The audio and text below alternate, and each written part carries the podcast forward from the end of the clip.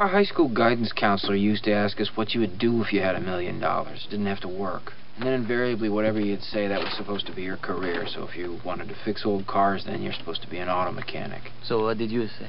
I never had an answer. I guess that's why I'm working at Initech. No, you're working at Initech because that question is bull to begin with. If everyone listened to her, there'd be no janitors because no one would clean up if they had a million dollars. If I had a million dollars, if I had a million dollars. Talking about millions of dollars. What would you do if you had a million dollars? Tell you what I'd do, man. Two chicks at the same time, man. We're living in a material world, and I am a material girl. Or boy. Well, what about you now? What would you do? Besides two chicks at the same time? Oh, yeah. Nothing. Nothing, huh? I would relax. I would sit on my ass all day. I would do nothing. Well, you don't need a million dollars to do nothing, man. Take a look at my cousin. He's broke, don't do If I had a million dollars, if I had a million Well, welcome back, Stocks and Jocks. I'm Tomorrow Andrew on the board. SP Futures up 19. NASDAQ Futures up 128. We're bouncing back from yesterday's loss. We can't have a loss. We got to be up. So let's buy the dip. Buy the dip. Speaking of dips, no, no, no. Do we have Mr. Kevin? Uh, I go by Mr. Dip if you don't Mis- mind. Mr. Dip, yeah. We had a we had a guy in the in the trading pit who was a broker, the OEX, and he had DIP as his acronym. And he was forever known as the Dip or the Dipster. I don't know why anybody would do that necessarily, but he did. But he did. Well, you know, self-deprecating humor uh, um, usually flies. Most people appreciate it. Um, I have a uh, interesting story last night. In all my years, I've never seen anything quite like it. Tell it, Tom. Tell it. Um, there I was, minding my own business. Went to the club. Usual. yeah, stopped for a quick one with the boys. Uh, we learned a few things. Boy, these guys are all over this Northwestern thing. The uh, oh man, they should just like open up the uh, you know the, the endowment and like just pay all these guys off millions of dollars. I'm like, wait, wait, you guys don't even know the testimony yet. You're already you're already jurors on the case. Anyway, so I walk across the street to my truck, and I see this girl jog by, and I do a little double take, and I a triple and a quad take. Finally, I said, "Yes, she's naked." I'm like, "She can't be naked."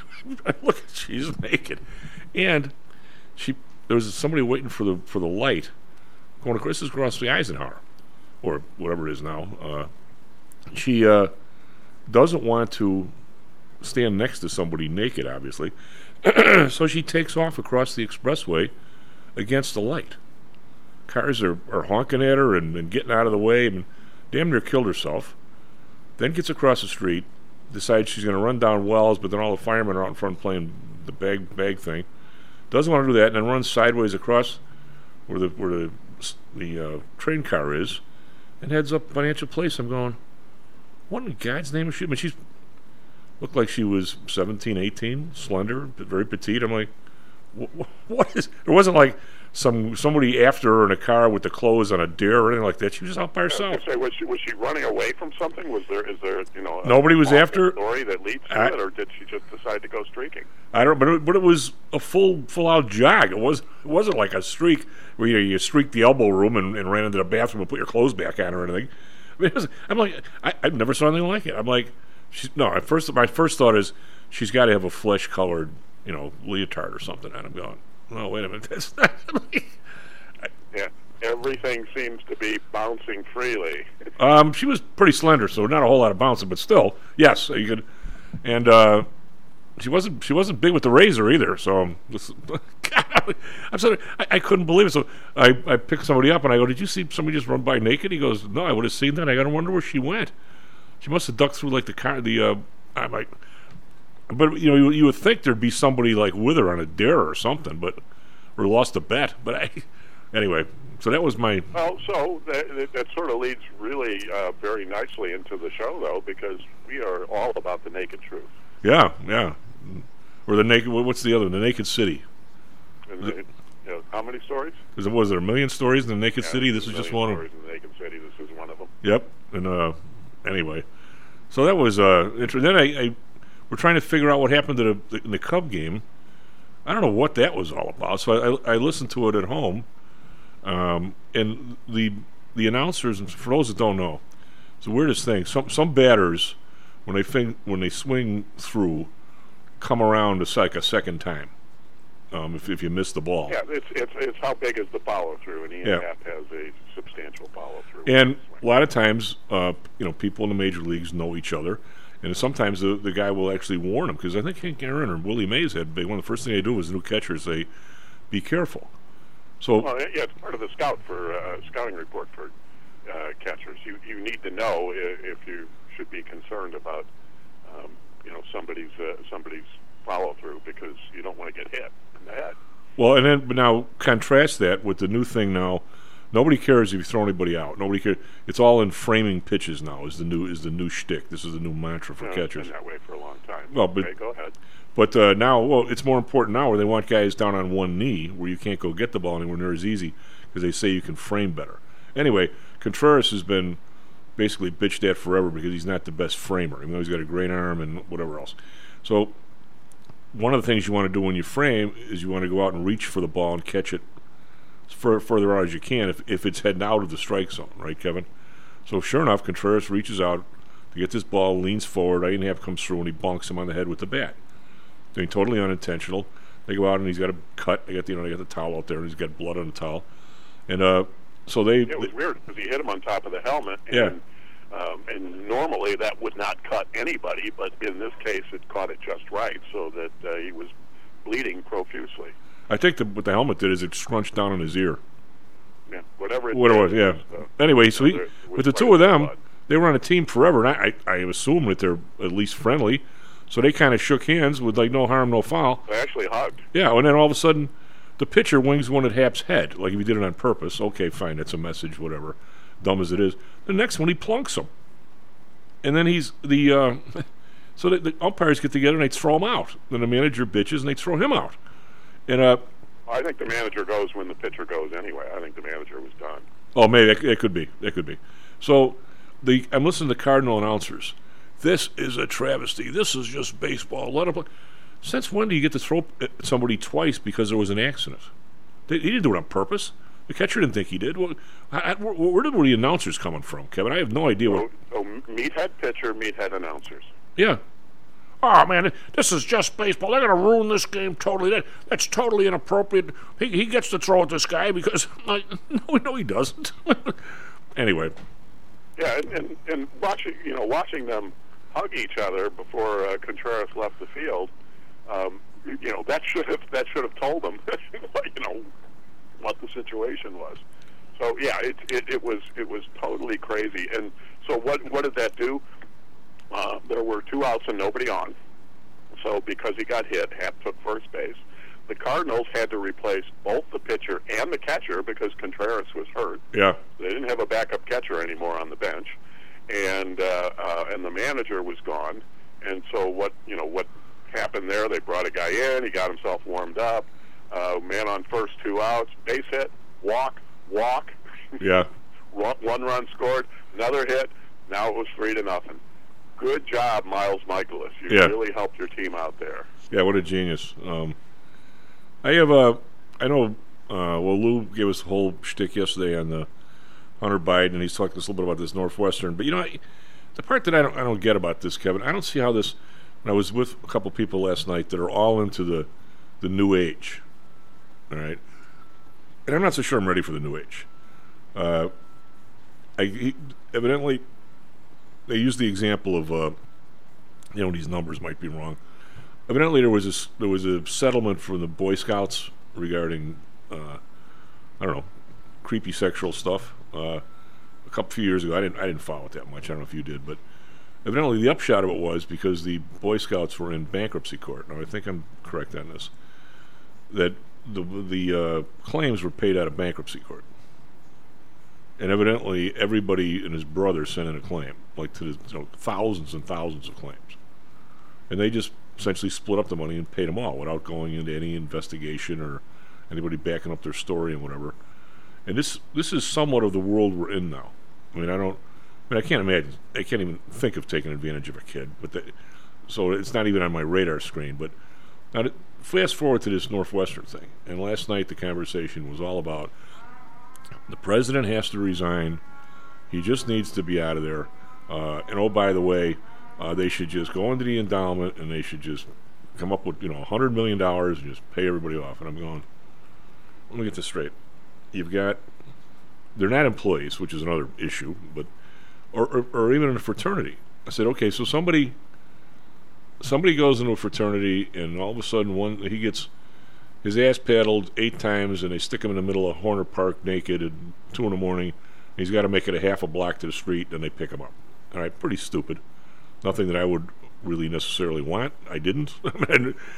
Okay, now that guy says that happened to me, so when it's my turn, I'm going to slap his ass ten times, and then we're instead of Horner Park, we're going to try, you know, the Palos Forest Preserves in the middle of there, and we'll see if he gets his way out of there, and we'll be waiting for him. All of a sudden, a, a quick thunderstorm comes up, the temperature drops 20 degrees, and the guy croaks. Now, the guy's over 18. You're over 18. I'm not saying any of this is right or wrong. I think it's horrible. How exactly are you two held hope, totally harmless? Well, one guy's totally not harmless. He's dead.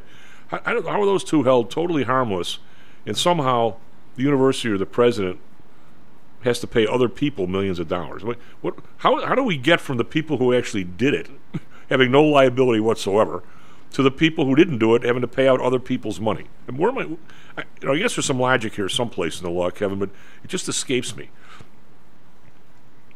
Well, yeah. First of all, should the president be fired? Only if you think he should be fired for being such a dunce in Yeah. communication. Otherwise, he hasn't been there long enough to claim responsibility or to be assigned resp- responsibility for everything that was going on. Um, I don't remember the athletic director's background. I know he's fairly new as well, but I don't know if he was there as an assistant AD or anything like that. So uh, now, one of the things, and having done this a number of times, um, you know, I, I one, there were several ways that I made a living over the years, and but the uh, probably the biggest one was taking over totally dysfunctional departments and uh, and turning them around. So, you know, I, I have some pretty strong principles that I believe uh, you have to do. But anytime you go into a new situation like that, the first thing you have to do is you have to size up the culture. You don't just come in, plop all your stuff down on the desk, put your feet up on the, uh, you know, uh, close the office door, and and uh, and enjoy yourself. You, you don't do that. What you do is you get in and you really have to connect with everything, find out what's going on, and make a good assessment of, of the culture. Clearly, these guys did not do a good job of that. Um, and uh, and so we, you know, I, I'll stipulate that. And so I- I'm just bringing that up because uh, you know, if if you're going to fire them, you're going to fire them for being bad at their jobs, not for responsibility here. Because I don't think I don't think we're in a good spot to assign responsibility to them. Now, you want to go to the coaching staff, that's fine. And in fact, uh, I, I read a report, and I haven't seen it. I haven't seen the doc, uh, picture myself, but I read a report that ESPN was showing a picture of a whiteboard in the locker room um, that detailed all of who who was getting hazed how, uh, which would tell me then that the coaching staff had to know. Oh, yeah. they, they couldn't have not. But how, how are the people that are that are doing it? How are they held harmless? they they should not be held harmless. I would think um, that they would be going in, through uh, um, through Northwestern's disciplinary process for students at the very least, and and depending on the outcome of that. Uh, and, what gets documented in there, you could wind up with either criminal or civil civil charges, but you know certainly civil charges would, would be part of the equation. But I, you know, I, I I also don't get the. I mean, I'm, I don't know. I, I, as you can tell, I'm, I'm confused on this. If I I know I'm joining the fraternity or something, and I know it's ass paddling night, and I show up, and I sit there and thank you, sir. I have another. How am I not complicit? Oh, by taking it, that, that's a, a, a dicey situation. I don't mean. I mean, it's not like if four four guys jump me. That's one thing. If they say your paddling is at eight o'clock, come on over, and I go over, that's different, right? Yeah, I, I understand. And so the, the question is, why did people put up with it, and uh, and why didn't people leave immediately? And there's a number of answers. First of all, you got to remember that most of these people are 18, 19 years old. So there are very, very different levels from one to the next person of levels of emotional maturity. Um, you know, so, some people just really, really need to go along to get along. Others might be much more independent and would say, "Bleep you," and I'm not coming. Uh, you know, and, and you don't know what you're going to get. But once, you know, if if you don't participate, you're ostracized on the football team. Okay, maybe that's the case, and so, uh, and, and that that can include by the coaches. So now your uh, your uh, ability to see the field, your football career, per, uh, it, now becomes a factor of what you do. And then why don't people just transfer out? Well, if you remember, you know, it wasn't but a few years ago that you had to sit out a year when you transferred. And uh, so, you know, could you find a good landing spot? Were you willing to sit out a year? Was that going to do? What was that going to do to your uh, progression as a football player? All these things come into play, and and I wouldn't discount that the idea that y- yeah, it may really really suck, and and I uh, I may hate that this happens, uh, but by the same token, I'm getting a free uh, education from one of the most prestigious schools I, I get it. I get it. frankly the world and maybe that's a factor too for people is saying okay i'll put up with it you know i i, I don't want to put up with it but i have to put up with it if i want this free north Well, you know, we also have, but people at 18 and 19 used to be like fighting wars and supposed to know what they're doing. I mean, this idea that you're 18 or 19 and you're and you got a brain of a 12 year old, that's that's the new society. It's not mine. Well, it, it is, Tom, and, and and and you're right. And you know, the idea that people did go to war, and you know, and even when we were 18, 19, and they were going to Vietnam, but not everybody who, who went there was in, in a good position to you know, had the, really had the emotional maturity to deal with it well either. I don't think I would now. Honest with you, going to Vietnam, I wouldn't want to go now. I don't think I have the emotional mat- maturity, but uh, yeah, but it, but it, you yeah. know, it really becomes a, a rather substantial factor because it a lot depends on how you were raised, what your you know what your parenting was like, but a lot depends on uh, uh, you know where society is and, and so on. I mean, there's a lot of factors in there, but emo- levels, you know, eight, 18 is probably let, let's just say 18 for as an example. It could it could just well be 19 or even 20. But I don't think that there is a wider disparity in levels of emotional maturity from one person to the next um, at any other age that is wider than at that age. Well, I, I would agree, and I, and I think a lot of it has to do with how people are, are raised this way. I mean, uh, I'm, I'm not. I went to a graduation party a few years ago. It, it was the one percenter North Side crowd. I don't know why I was invited, but and and they were talking about kids sprinkling around the country to California, New York, the best schools. Some of these kids had not even been allowed to get on the bus because because it was like they had to take an Uber. Mom had to drive them, but all the way through high school. How the how, how the hell are you going to live on your own 2,000 miles away when you can't even take a bus the day before?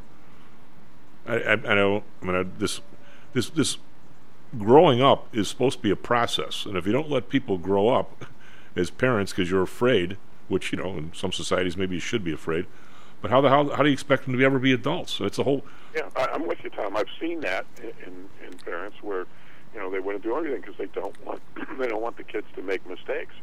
And the the thing is, when it comes to making mistakes, that you have to let them. You, you know, you have to let them make the ones that aren't catastrophic. Yeah, now, there yeah. might be other mistakes that you say, no, no, no, no. I, you know, I'm, I'm pulling my uh, I'm pulling rank here uh, as a parent, and uh, um, and you're not doing that because the consequences are too steep. But for the most part, yeah, when I was raising my kids, I got to let you make that one. You know, I, I, I can tell you what I think, but uh, but I you know, I have to let you make it. But uh, nevertheless, and, and you know, even I, I've, I've said this a number of times over the years too. You you know, as a parent, you can do everything right. You can do a hundred percent right, and it still won't turn out right. Well, my- I guess- sometimes it just doesn't because there's other influences in our kids' lives. Well, you know, I just the, the I think the thing that bothers the hell out of me on this, Kevin, there's all kinds of right and wrong here, mostly wrong, and people should be held accountable. The kids who did it, and the kids that you know took it when they shouldn't, and the parents that were so anxious for them to get the seventy grand a year and, that they weren't going to back the kids up. I mean, they're, well, they'll do anything for a scholarship. they probably didn't even know the kids were. Right, but I'm saying in, in general, I'll I'll go back to the case where the, the, the guy was doing, uh, he was messing around with the gymnasts and everything, and he was he at Michigan State or where the hell was he, or Michigan or something? Yeah. Well, you know what, Kevin, if if you're you ask your daughter how you doing. Well, I sort of hurt my ankle. Uh, well, you, and we at you. Well, the doctor came over and gave me a, a foot massage. What do you mean came over? Well, he came to my room. Uh, did he bring a nurse? Uh, not exactly. Wait a minute. Wait a minute. I mean, for you to for you to blindly take hear that conversation, and because you're dying for her to get her gym scholarship, you forget about her. You don't say anything. You're at fault too. I mean, I, I'm sorry. You're at Yeah, fault. I understand. And the guy that was at Michigan State, you know, a lot of his abuse was uh, his abuse was not Michigan State athletes. Right. It was um, uh, USA Gymnastics. Right. So what I, I guess my, my point is there's all kinds of I use the term credi- culpability here, but the thing that bothers the living crap out of me is all of a sudden there's this blanket money involved where we're 48 sleazy lawyers to make a commission somehow if we if we grab enough money out of the endowment and I'm not saying the university I'm not, going against the legal system here but somehow if we can find 40 million dollars of which of which they get 16 or whatever the number is we can somehow make this all right. No you can't. No you can't. I mean I mean the idea in the in the Catholic Church where somebody in the 50s was doing some nasty stuff well you know it was horrible. The guy's dead the, the, the, the person who somehow now remembers it, you know, and maybe it did affect their life the whole way, I don't, is 75, and somehow the solution is if I go to church on Sunday and throw 50 bucks in the collection thing, they take my 50 bucks and give it to somebody. How, how that solves anything, I have no idea, Kevin. I mean, I didn't do it. I wasn't around. I was a kid then. Why, why, is why am I paying? And, you know, I, I don't, I Oh, mean, I, I, I hear you, Tom. It's the same. uh, You know, it's the same thing that um, goes with the reparations argument. Well, if we're going to have a reparations, we need to find all the people who died from Illinois who never had a slave in the Civil War, Ohio or Indiana. Do they get some too? I mean, if we're going to go there, let's go there. Let's, Well, if we're going to go there on reparations, um, people have to remember how uh, financial settlements of grievances work. Grievances. Um, the, w- the way they work is uh, you, you take the check, cash the check, we're done. We don't get, we're not, you don't get to raise the issue anymore. Oh boy, that's that's not going to happen here. That's not going to happen. You mean, No. and, and therefore, you know, if we have reparations, that we shut down all federal government's uh, programs that uh, are uh, based on race. But you have to give people enough. We give people enough money. Say here, here's enough to get an education. Here's enough to start a business. Whatever it is, and we're done. We're By the way, do you- do you- Is that going to happen? no, do you have to prove that you're a? Well, that's that's not how it works, though. Do you, do you have to prove you're a? Not how settlements I know. work. Do, do you, you have to prove you're a descendant of a slave, or you just got to be black? I nah, I just settle out with everybody. Oh god. SP futures up 22. Nasdaq futures up. cheap, one- might be cheaper when you think of you know the programs you could stop though. Well, they're not going to stop. We'll be we'll be right back. Stocks and jocks. How much confidence do you have that your investments will make you wealthy? Do you truly know the odds? Welcome to Luckbox, the control freak's guide to life, money, and probability. Luckbox shows you how to gauge the likelihood of success before you commit to an investment or any other decision. And Luckbox is free for one year at luckboxmagazine.com/jocks. Each new issue dives deep into the current investing climate, separates the signal from the noise with relevant trade ideas, and equips you with cutting-edge tactics you don't already know. Luckbox is the essential magazine for proactive investors who are hell bent on pursuing life, luxury, and happiness through sports, fitness, travel, food, spirits, music, and a whole lot more. Smart investors don't bet on possibilities, they play the probabilities. Luckbox is $7.99 on newsstands, but you can subscribe for 10 free digital issues at luckboxmagazine.com slash jocks. Don't rely on luck. Get Luckbox at luckboxmagazine.com/jocks. Is your business being challenged by the complexities surrounding healthcare reform or other matters related to human resources management? If so, then Cognos HR can help. A longtime friend and contributor to the Stocks and Jocks radio program, Cognos HR provides its clients with a perfect blend of strategic consulting and day to day HR management to drive overall improvement in business performance. Companies that join the Cognos HR family are better able to manage healthcare costs, enhance benefit offerings, and improve employee satisfaction by leveraging our access to Fortune 500 benefits. Our innovative onboarding and payroll technology, along with our constant attention to detail, enables us to provide the highest level of quality service to our clients. Now, your time and energy can be focused on generating business and increasing your bottom line. We'll take care of the rest. For more information, call us at 630 401 8810 or search us on the web at cognoshr.com. Cognos HR, Innovation in Human Resources, licensed in Illinois and Arizona. Hello, this is Tom Howell, the Chief. Confused about investing these days? I suspect you are not alone. Investing was never easy, although at times it may have seemed so. I think one reason behind the current concern, although maybe not explained as such, is how the fluctuation in the American dollar and the associated politics is affecting your investments and your wealth. It may not be enough to make some money in your investments. You may need now to make enough to exceed the amount that your leadership is depreciating the value of the dollars you've worked your whole life to accumulate. That same leadership has seen fit to maneuver risk free interest rates to near zero. Providing positive risk averse returns in a zero interest and declining real wealth environment is by far the toughest assignment I've ever had in my years as a money manager. I'm sure that a lot of you have heard that one way to possibly deal with this problem is to invest in so called hard currencies like silver and gold. The idea being that they will retain their relative value in the face of devaluation of paper currencies like the dollar. To be honest, I have never been a gold bug. I've always had faith that having enough dollars and a good investment strategy was good enough. Now I'm not so sure. But I do know that if I did invest in gold or silver, I'd want to do it in the same manner as we do with PTI for investments in the market, with defined risk. If you feel the need to invest in gold or silver, we can do it using the same strategies that we use for our protected index program.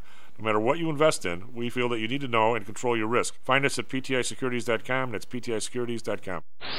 Stocks, jocks, Stocks and jocks. stocks and jocks. You are out of control. Here, right now, right here, right now, right now.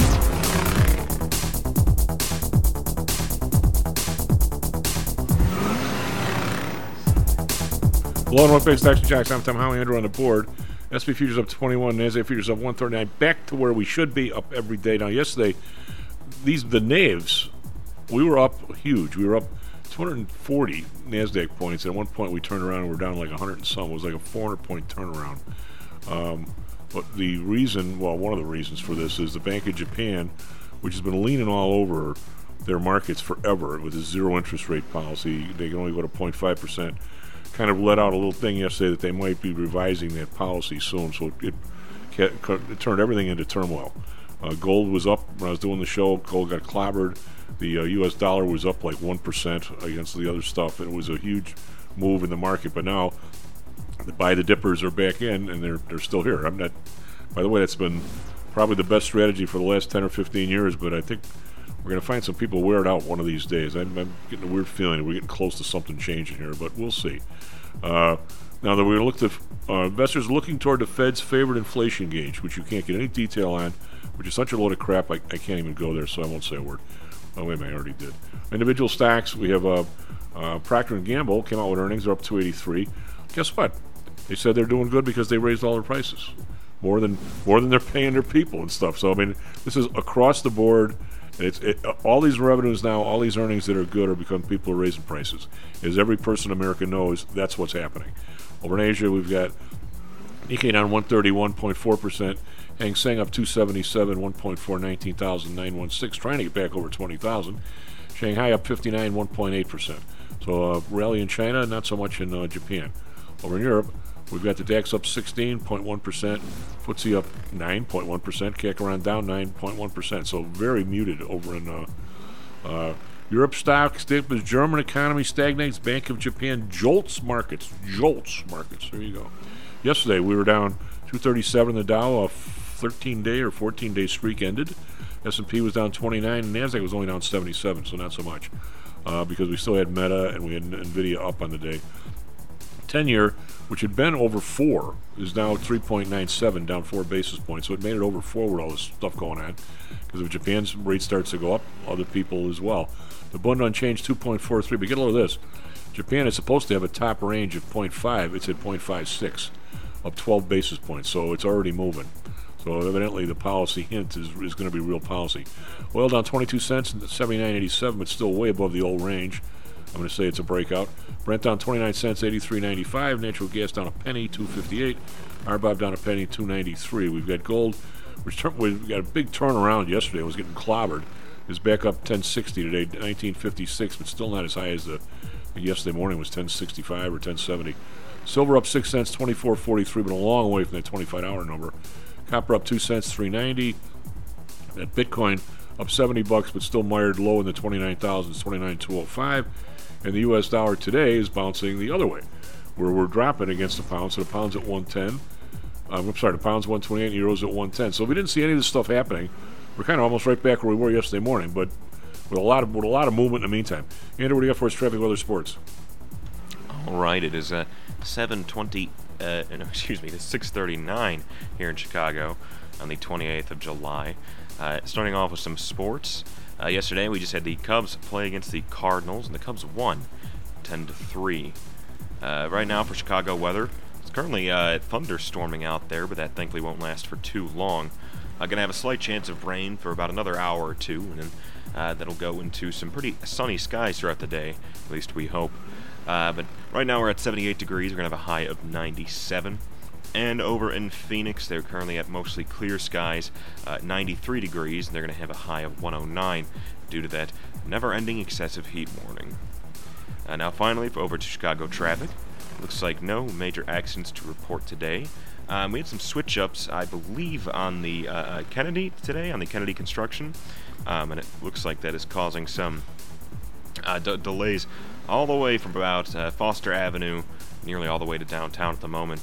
Um, and looks like if you're coming in on any other inbound expressway, it's going to be a little heavy. If you're coming outbound, then look out for the Eisenhower, because there's a little bit of delays near Central Avenue. So that's all I got. Back to you, Chief. So, uh, Kevin, we have the uh, again. I'm, I'm, causing controversy at my at my uh, my guy table. Well, actually, we had girls there last night as well, ladies. Uh, um, with all the stuff of people on Giolito going for the uh, the sacks, um, my I said if, if I ever get season tickets again, which I probably I don't think I ever will. If I ever get season tickets again, I'm going to make a deal that I'm only going to buy the tickets up to the trade deadline.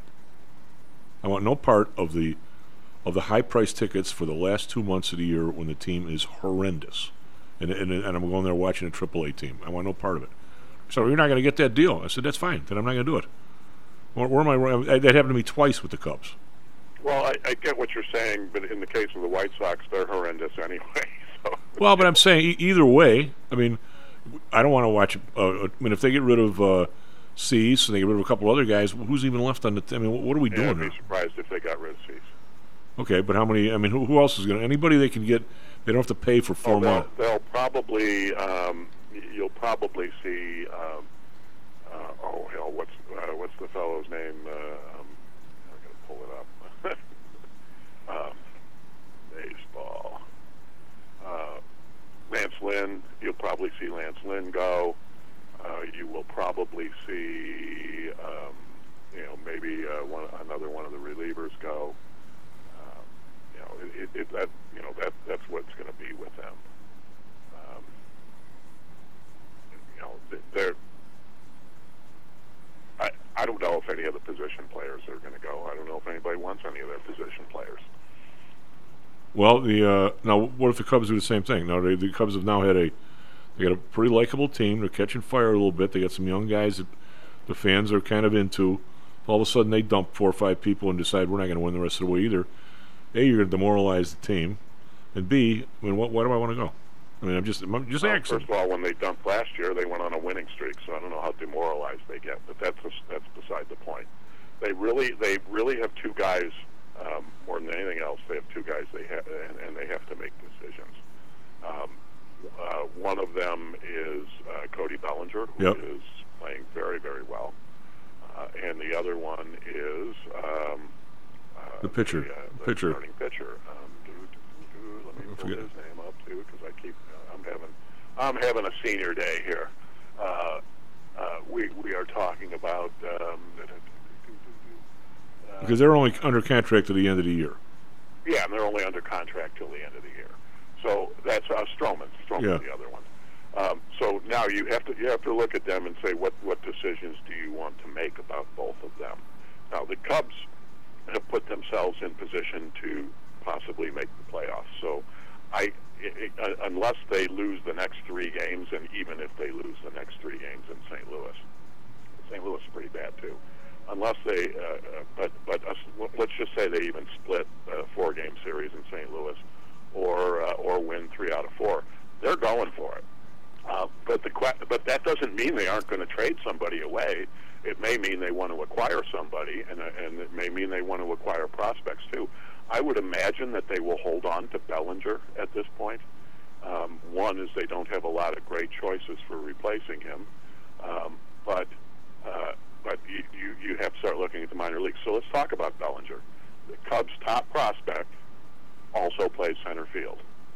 He's a double A now. He is rated so high as a defender um, that he will have a, a major league career, even if um, e- even if he's not. Um, oh, what do I want to say? Even if he's not the uh, uh, uh, The hitter you think he's going to be. best hitter, but he's a good hitter too. I mean, he's he's he, he's supposed to be the new Andruw Jones.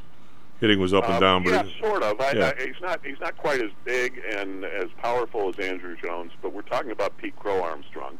He's he's a guy they got from the Mets when they traded Javier Baez at the end of uh, of the season a few years ago, and he wound uh, Baez wound up being a two-month rental for the Mets, and the Cubs got Pete Crow Armstrong. He is so highly rated as a defender, but if you look at him, he's at Double A now. He's hitting 288. He's on base at 366, which is quite good. And he's got a lot of doubles, and he has 13 home runs as well. yeah, in So- some wacko way that they they rank these people, even really good players are like in this sixty to sixty-five range, and he's like at eighty. And he can run, Uh, he can throw. He's an 80 as a defender. So when you look at him, his hitting is 55, his power is 50, his running is 60, his arm is 55, his fielding is 80, and 80 is the highest number you can get uh, so on on, this particular scale. So you know that that's how they rate him. So I, I don't know how that affects what you want to do um, with Cody Bellinger. I have some thoughts about that because the nice thing about Bellinger at this point is he can also play first base.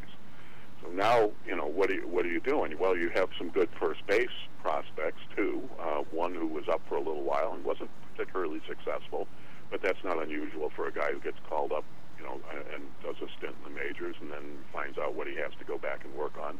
Uh, we saw that with um, uh, uh, with with our guy. Uh, um, oh, you know his name. Why am I blanking on everybody's? I watched this team the last two nights. I should have their names at the top of my head. Yeah, head. well, you know, I- but it's Uh, just it comes down to for me, Kevin. It's and I don't know why I'm I keep getting driven to this. Maybe it's something that the num- numbers don't lie. I mean, Ernie Banks had never had more than a one year contract because his his idea was I'm always going to do better the next year. Of course, there was no collective bargaining then or anything. Yeah, they, they weren't. He wasn't allowed to go anywhere either. Yeah, But he, but I mean, at the end, I mean, he didn't. They didn't dump him halfway through the year. Every, the fact is, I mean, these people. You, you go out to see p- people play. I mean, there's a reason why Detroit. They had a good team once or twice when he was there. Didn't dump Al, Al Kaline. You went out to see Detroit. You went out to see Al Kaline. You know, what I mean, Right, and they didn't. They, and they didn't dump their established stars, but they dumped. You know, players have been traded at the trade Yeah. deadline uh, forever. well, This well I mean, this this. This is true, including some really good players and some really good. this pitchers. is this is This way. happened. Not new. The the question for the Cubs is: Do you think that they have a complete team now? Uh, they're probably a guy or two away. They, they are a few away. They really they they're, they're they they don't have a first baseman, so they have to take their best center fielder and put him at first base and play another guy, Tauchman, who is a nice you know a nice uh, roster player, but not necessarily a guy you want in your starting lineup day in and day out. And then they're playing you know whoever they can figure out how to play at uh, at, at third base. So they don't they don't have third baseman either. Um, so you know, and and you know, catcher they don't have a long term solution. They have an older guy in Gomes, and they have a younger guy on the lineup that they're trying to bring along named Amaya, who is supposed to be you know really should be in the minor leagues at this point of his career. So this is this is where they stand. They need to fill it out. Their best prospects that they have, the the best guys that they have in their system, are uh, you know uh, Pete Crow Armstrong, and then you get the pitchers, Cade Horton, Ben Brown, um, and uh, and then they uh, they also have access to some other guys that have been on, up and down uh, that they think are pretty good. Hayden Wesneski is a guy who came in the I believe the deal for um, with the Yankees for um, uh, Rizzo. for- for who? Rizzo. Yeah, for Rizzo. Um, and and he started the year in their uh, uh, lineup, and he's he's sort of been up and down. See, that, that was a. So They, that- they, they so, well, they lucked know, out in, on in a. my world. What I would want to do is, um, is is I'd love to say, keep, you know, uh, keep keep keep your your guy um, uh, Cody Bellinger and try to re-sign him. Do everything you can to re-sign him. Yeah, but you got you got to try and re-sign him this week. Um, but but here's and, uh, here's but he will be a free agent. but here's what I, I always I thought when they signed Bellinger in the first place, he was a placeholder for Pete Co- Crow Armstrong. And if he panned out, and if he did reasonably well, good. That's just a bonus.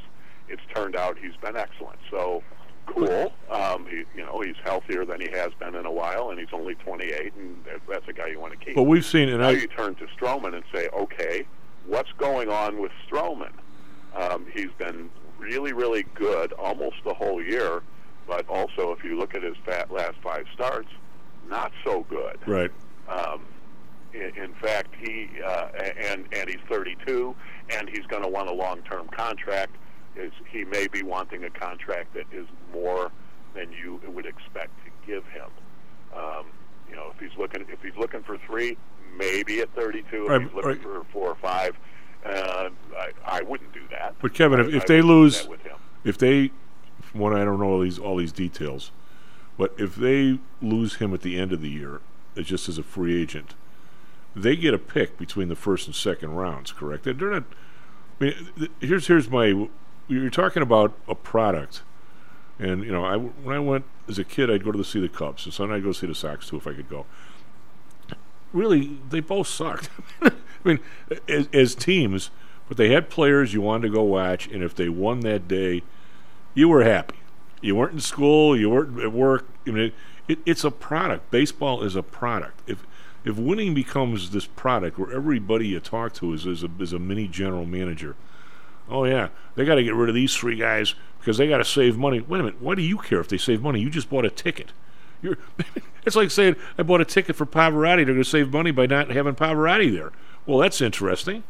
I mean, you know, I get, I guess they could save money that way. But this whole thing where when it happens now, you dump these people. They, they try and make this up, losing a free agency by giving you this draft pick, one or you one or two of them.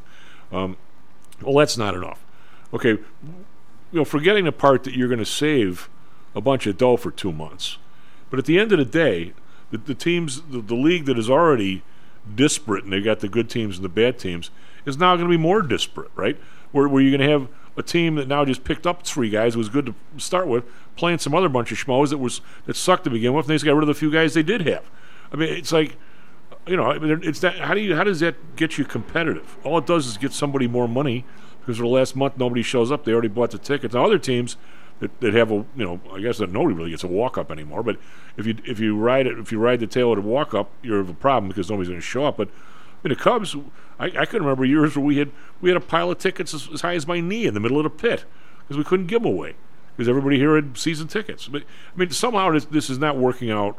I understand why they're doing it, um, Kevin. I don't understand the economics. At least I think I do. But I think you should make at least an attempt to sign these guys. And if you don't, then you get this pick. Well, if the pick's not enough, then maybe you get two picks. You got to sort of stop well, the. Um, what what if you can fleece somebody? I'm, I'm, I'm, I'm just talking about let's say Stroman right now.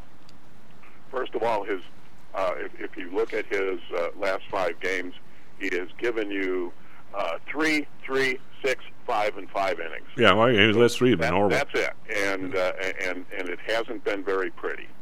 Um, so I think one one of the games was pretty good, um, but uh, but of the other ones, so he's sort of reverted to his historical norm where he's good but he's not great.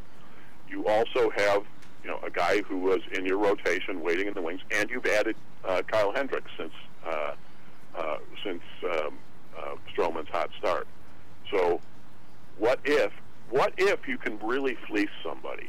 What if you can get their number one prospect or their their, their number two and three, which is what the White Sox got in their trade with the Angels, is they got the number two and number three prospects, and they're you know pretty, at least one of the two is is pretty much um, uh, ready. You know, is going to be ready to uh, move up very soon.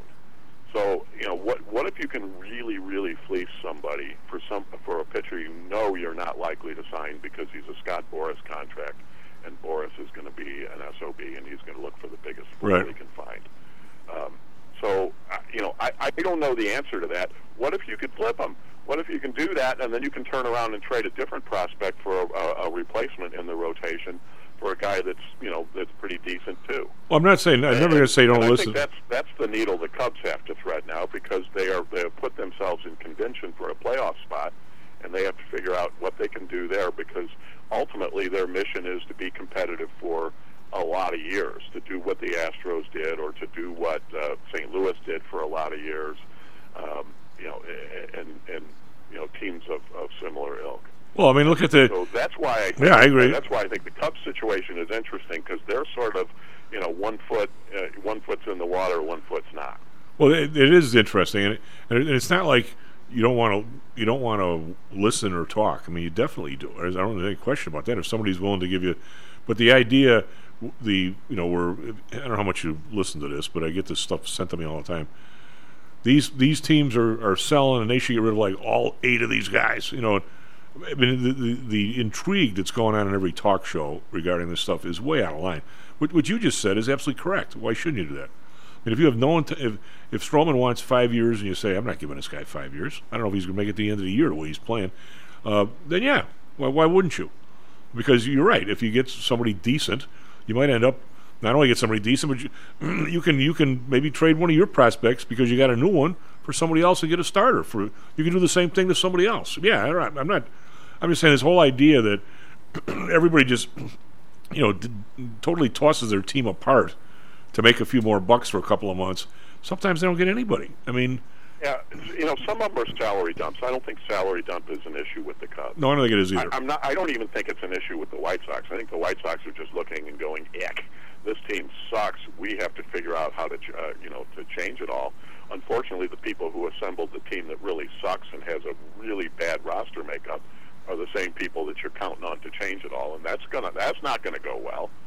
Um, Sort of like the but fed- in the- sort of like the the case of federal- The Cubs, I don't think it's. I I don't think there's anything that's salary related. I think they're what they're saying is we really need to look out more for 2024, five, six, and seven, and uh, and and that's that's their tough decision. I do think, you know, it probably helps them that both of these high value guys that they have, that you know, where they have to make decisions, do like being in Chicago, and and I think Stroman would love to sign an extension now if the Cubs were willing to do it, but I don't know if they come to agreement on terms, and that would be fantastic. Um, I I don't think I I really don't think um, that uh, uh, that we're going to see uh, a, a- an extension uh, from um, uh, uh, the, the, the Bellinger. I don't I don't think that's going to happen, but I think Bellinger will give the good the Cubs a good chance to uh, sign him at, at least as good a chance as everybody else, and somebody's just going to have to outbid him because he's only what 27 years old.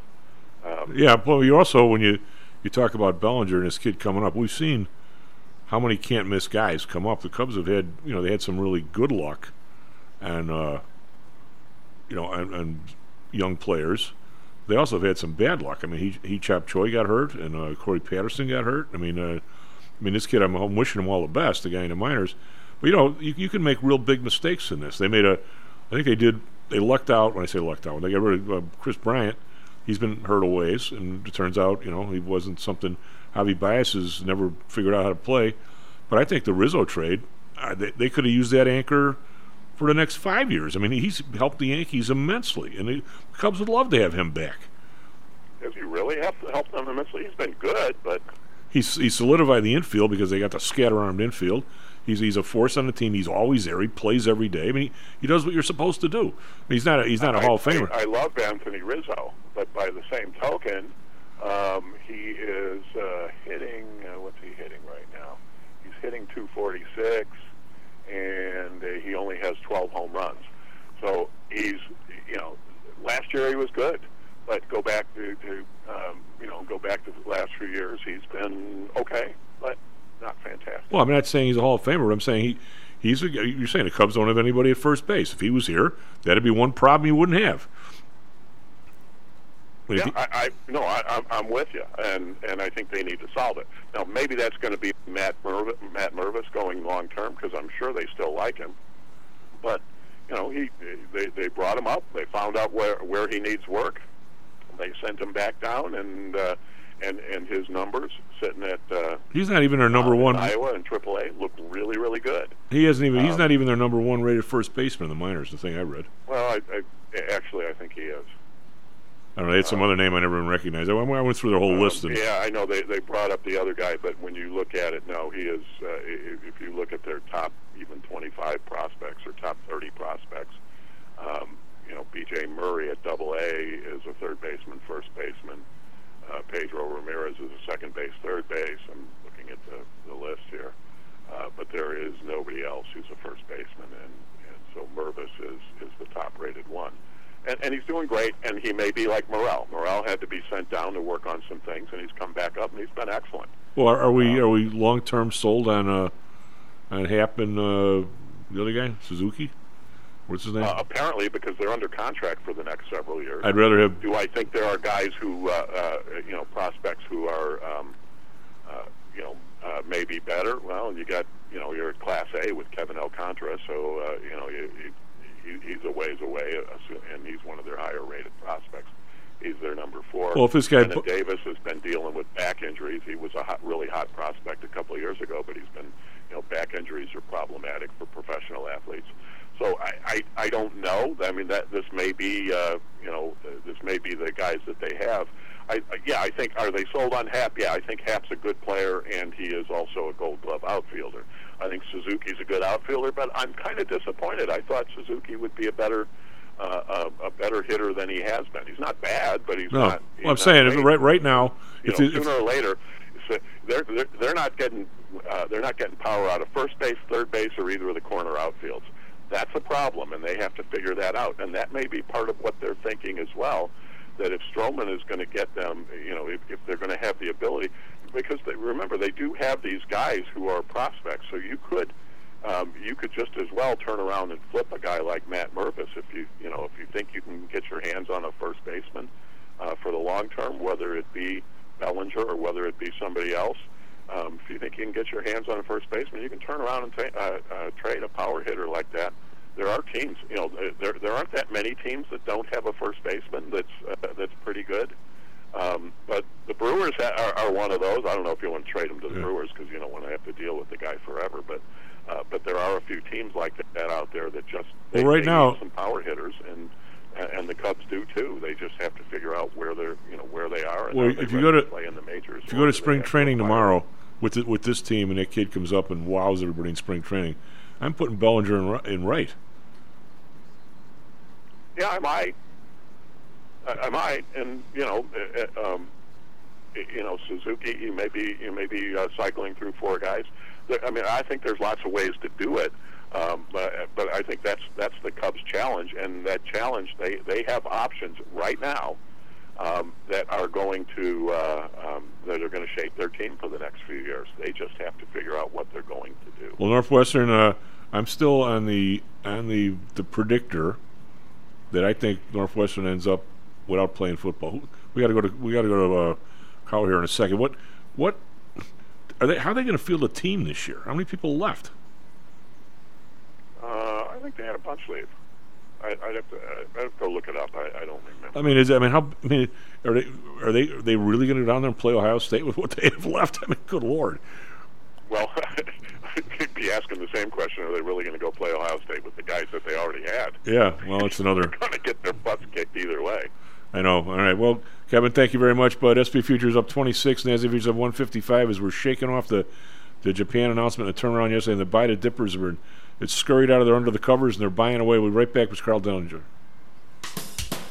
This self directed trading is a lonely job. Online trading is not as easy as point and click. No, it's not. Everyone, even professionals, need to share ideas and think out loud every now and then. That's what I like about PTI Pro Direct. Their staff of former option floor traders really helps me choose the right strategy for trading option volatility and plan the time decay for my covered writing program. Yep, nothing can replace years of trading experience to stop you from making that dumb trade and for saving a few bucks. We've all been there and done that. yeah, I have access to all that great trading advice and experience for just a penny a share for stocks, $1 for equity options, and $1 minimum a trade. Our clients at PTI Pro Direct can call when they need a little help on a trade or just to talk about the market in general. We trade every day. We love this stuff. That's what I like most about PTI Pro Direct. Cheap prices, along with great advice from real floor traders. It's the best of both worlds. Tell your friends. That's PTIProdirect.com. PTIProdirect.com. Are you one of the millions of people who suffer with pain? Do you wake up in the morning with stiffness in the lower back or neck? Why are you using medication to cover up the symptoms without treating the actual cause? Painkillers, muscle relaxants, and anti inflammatories are not the answer. At ChiroMed, physicians are trained to detect the cause of your symptoms and to correct the underlying problem. If you're ready to listen to common sense and do what it takes to make changes in your body that can affect your health for the rest of your life, give ChiroMed a call and set up a complimentary consultation. They are located in Orland Park and can be reached at 708 403 2727. 20,000 patients over 22 years have been treated at ChiroMed, and over 90% of them have had positive results without medication or expensive surgery. Isn't it time you did something good for your body too? Give ChiroMed a call 708 403 2727. That's 708 403 2727. Let's get you pain free and living again.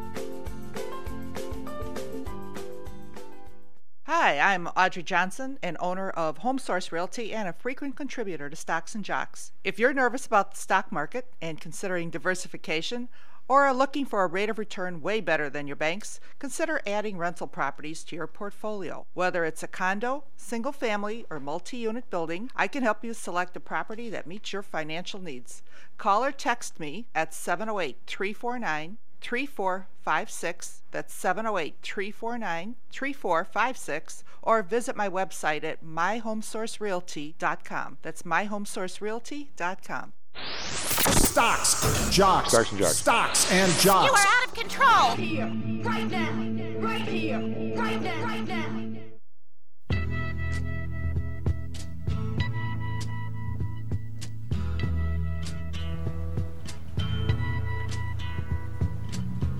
There's something happening here. Hello, Winnipeg Stocks and Jocks. I'm Tom Andrew on the board.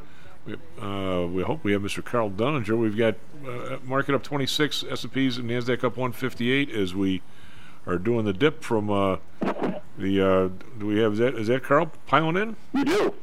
What's up? I just got the message saying we have we have no Zoom. Yes, we have no Zoom. We're not sure why. We uh, we've been locked out, so we have to figure out how we get back in because I paid.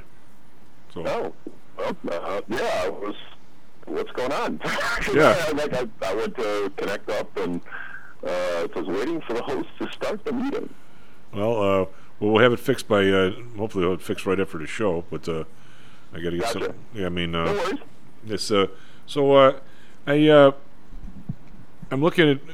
You know, I've got a bunch of clients that have been calling me saying, uh, you know, at some point, do you want to get short here or whatever? You want to. We want to lighten up. Uh, I. I don't.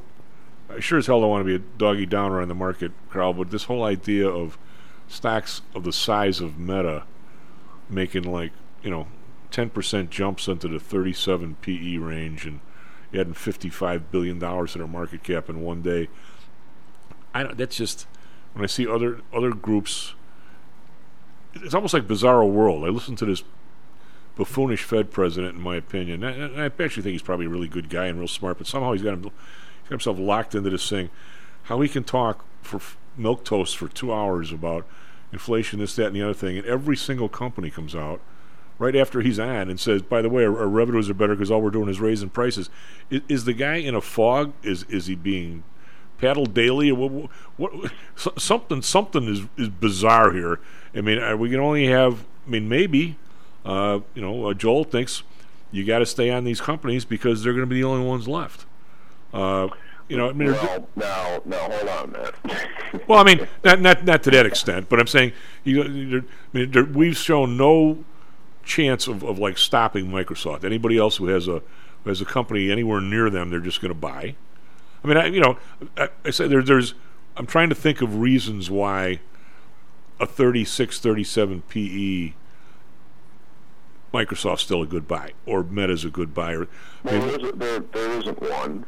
You, you know that. Well, but I'm trying to find one. Try- are we going back to zero interest? If we go back to zero interest rates, yeah, 37 PE probably makes sense because guess what? But you know, I was, I was uh, No, no, actually it doesn't, Chief, because if we go back to zero interest rates. You're going to have 25% inflation, yeah. and, and you may think that you're doing wonderfully. However, the entire economy comes apart. You can't you can't afford to go to into the hospital because instantaneously back up. The, the hospitals cannot run because obviously that doesn't work for more than about 15 minutes. Um, and and by the way, a loaf of bread is 20 bucks, and the fact that you make 15 dollars an hour is irrelevant. Well, yeah, yeah, but I'm saying it, it looks to me like it's it's pretty much down the road to where some adjustment, I'll use that term, should have happened already, and it hasn't. I mean, I, I, I Well, well, it didn't happen in 1999 either. Okay, I mean, you know, I, I sold MCS in '98. Okay, in September the deal closed, and and I sat there for the next year with everybody and their brother telling me that you know, how much money they were making in Cisco, which by the way doubled. yeah. Okay, um, and and I looked at them and said.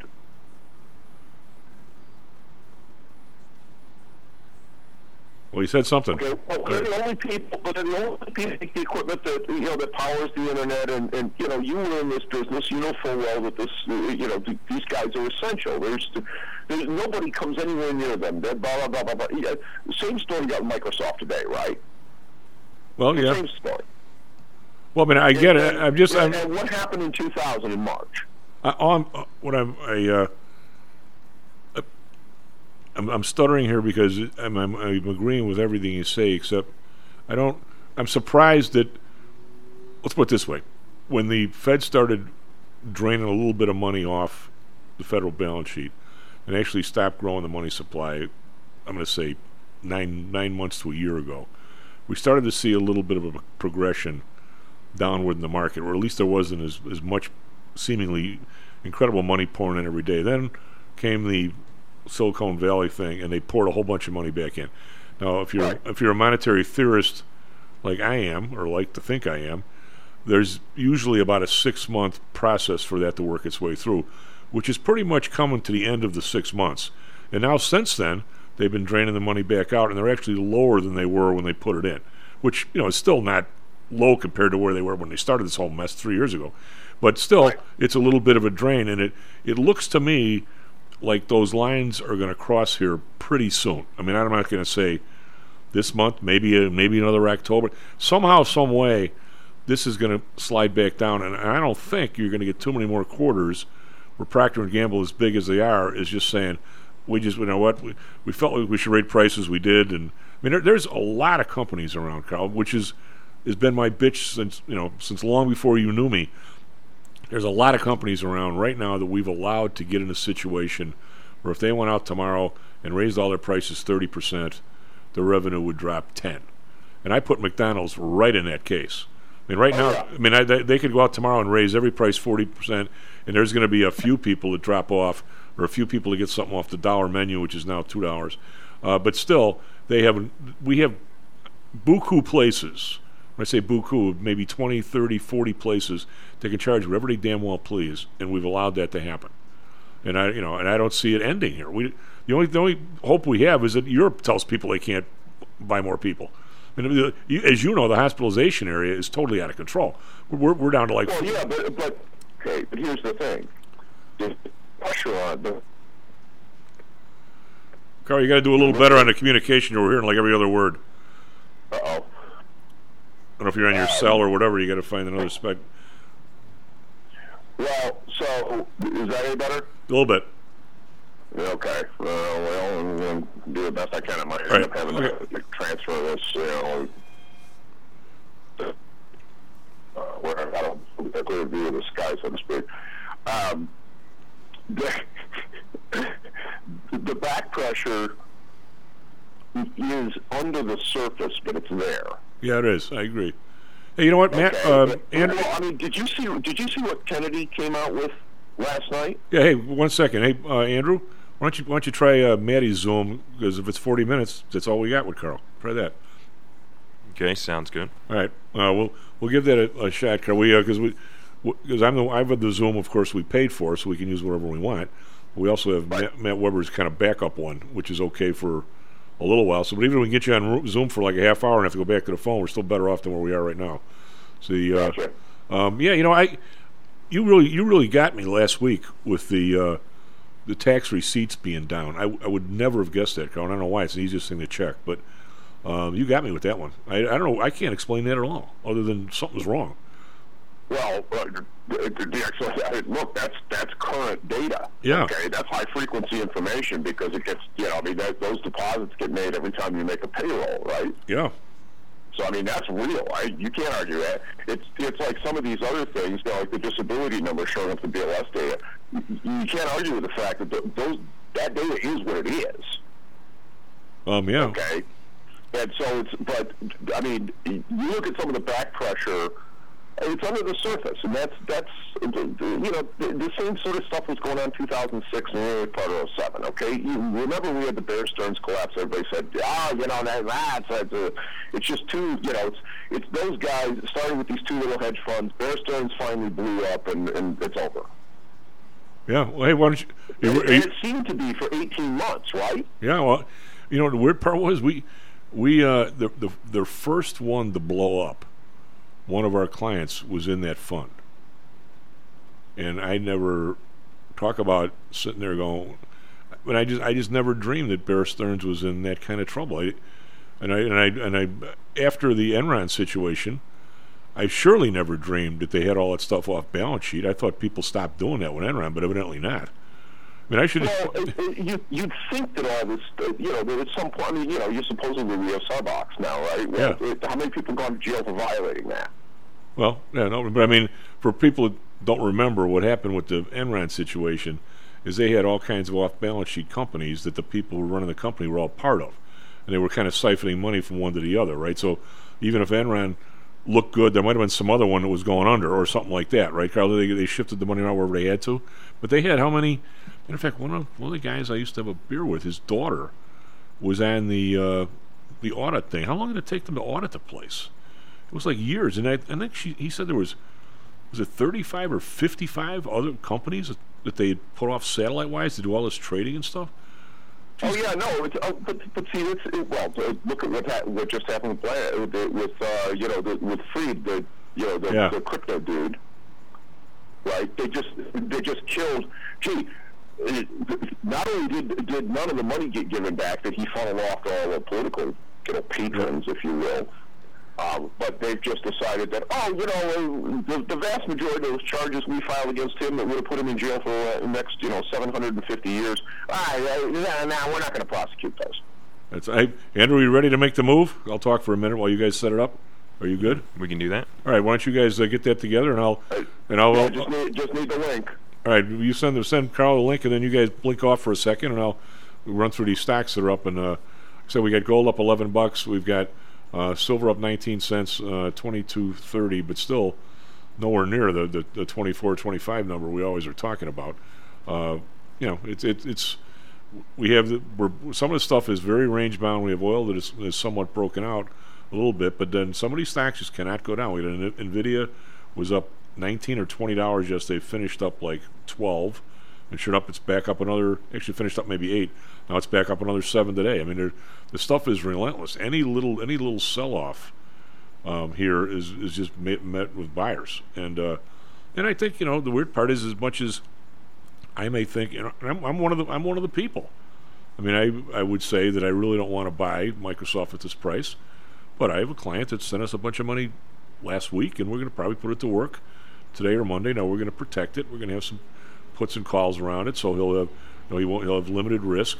But if I go in and buy certainly the Qs, I mean, if I buy the spiders or somebody this is a Friday. A lot of people get a paycheck, and oh, by the way, some of the money from the, some of their paycheck goes into their 401k. The company matches it. There's you know 500 bucks in there that or 300 bucks that goes to the mutual fund, and mutual fund tonight buys 300 bucks worth of stuff. They're buying these stocks. I mean, it, it's not you. almo- You almost can't get away from it, which is which when Karl comes back on, I'll I'll uh, you know ask what his opinion on that. But maybe that's one of the reasons why you know the, the market is getting more and more concentrated. But is it's it almost seems like it's time where you want a a QQQ uh, ETF that doesn't have the top five in it. Um, I don't know how to buy it or sell it, but but you we got you, Karl. You do. What? Oh, much better. Um, while you were, uh, you guys were resolving your technical issues, or Andrew was resolving. Uh, I was just saying, you know, how much do you think the five, six, seven stacks? It's it's just like it was in 2000 with Cisco and Intel and those things. But right. how much of it is even even if you can't stand the company, you almost can't not buy it. I was just saying, I, I don't like Microsoft anywhere near at 37 PE or the hell they are. Yet if you know some people didn't send me money this week, if I'm going to go buy some cues for them or some spiders, even if I'm going to protect it with puts and sell some calls and go from a 100 delta down to a 65 or 70, depending how careful they want me to be. Guess what? I just bought some Microsoft. I mean, it's almost Well, like I can't well, avoid it. yeah, tell me how you avoid that, right? If you're Yeah. in any the indexes. All right, it's. I I just I look at this stuff, you know. I I look at companies like Nvidia, uh, you know, Chipotle. There's another one. I mean, these guys sell burritos for crying out loud. Yeah. All right. I mean, I you know, well, McDonald's, you know, which you brought up earlier, like, same space. I mean, when you you know you think about it, I mean, it's fast food, right? Um, I just I I look at all of this, and then I you know I look at the consumer credit numbers. I look at the ta- current tax receipts. You know, we just got the GDP report out yesterday. Um, Well, by the way, what was the? I couldn't find the the deflator. How how, how bad was the deflator? How, how much of a figment of somebody's imagination was that? core three percent, which is complete Yeah. HS. Right. So they're saying that the goods and services were actually up five point four percent, and they subtracted three instead of like five. Uh, yeah, it's and and the the amusing part of that is that you know energy, um, you know, for a few months here has been you know gasoline in particular is, has been suppressed. Okay, depressed, down. It's going back up again now a little bit. Uh, about a about 20 25 cent increase uh, in this area over the last uh, What, what do you guys? weeks. Slightly off topic, and I don't know if you have this on the top of your head. It's kind of hard to find. What is the the total you you guys you guys meaning Tennessee people uh, pay on tax? We're ninety two cents here. Oh, on on for gasoline? Yeah. Uh, I do not know off the top of my head precisely what it is. Uh, the federal, I think, is still fifty-three. No, it's not that high. Yeah, yeah, I think it is. Isn't it? No, I, I I had the list here. I, I, I should have committed it to memory, but it's because in, in Illinois you you charge sales tax on the tax. Right. So the ninety one is really eighty one. Got it. Because you had ten percent out of that, or eleven percent, or whatever it is. I, I thought the Fed federal was like fourteen, and then the then the uh, state is O- okay, so te- so Tennessee, uh, the gas tax at the state level is twenty-seven point four cents. right. a It's a, the, the state's more than the federal. State's twenty-seven point four. Okay, and what what's the uh, the you know Um, well, I all right. So it says the total. Well, now wait. That's this is. Yeah. So supposedly, uh, I'm I'm like digging around here. So I I see a total here. Okay, the federal is eighteen point four. Um, but I'm not so sure that this is because like I'm seeing, you know, I'm seeing different numbers here. Um, so yeah, I'm not sure exactly which is the correct, you know, the correct number. Well, our Bob is was two sixty something. It's been creeping. It's up Right. to two ninety five. So, I mean, if you're two ninety, I mean, I, I I saw some here last week. I got some at three eighty six. So I actually, you know, put a put a bunch in the suburban. Um, I mean, at two ninety five, and you got ninety one cents tax, you're up to four bucks right there without even the guy without even getting it here or the guy making any money. Right, exactly. So I mean, that's uh, yeah, and, and that's just kind of the way that goes, right? Is that you got the you know you got the one um, that you know that goes with the others, but yeah, it's uh, we're we're looking at that. Uh, te- yeah, Tennessee's twenty seven point four. So I mean, that's you know that's yeah, yeah all right. Um, but that uh, that means that uh, you know only 45, 50, 50 cents roughly is the is the total that's paid in uh, in actual state and uh, federal taxes. Yeah, well, you don't have a. We have a city tax here. We have a county tax. Right. Well, then, Yeah. well, uh, then there's sale. I believe sales tax is charged on top of that, and our and our our general sales tax rate, because of with the local overrides and the county overrides, ends up right right around ten percent. Which is kind of what we're living in the city here. We got to pay for Sox Park too, you know.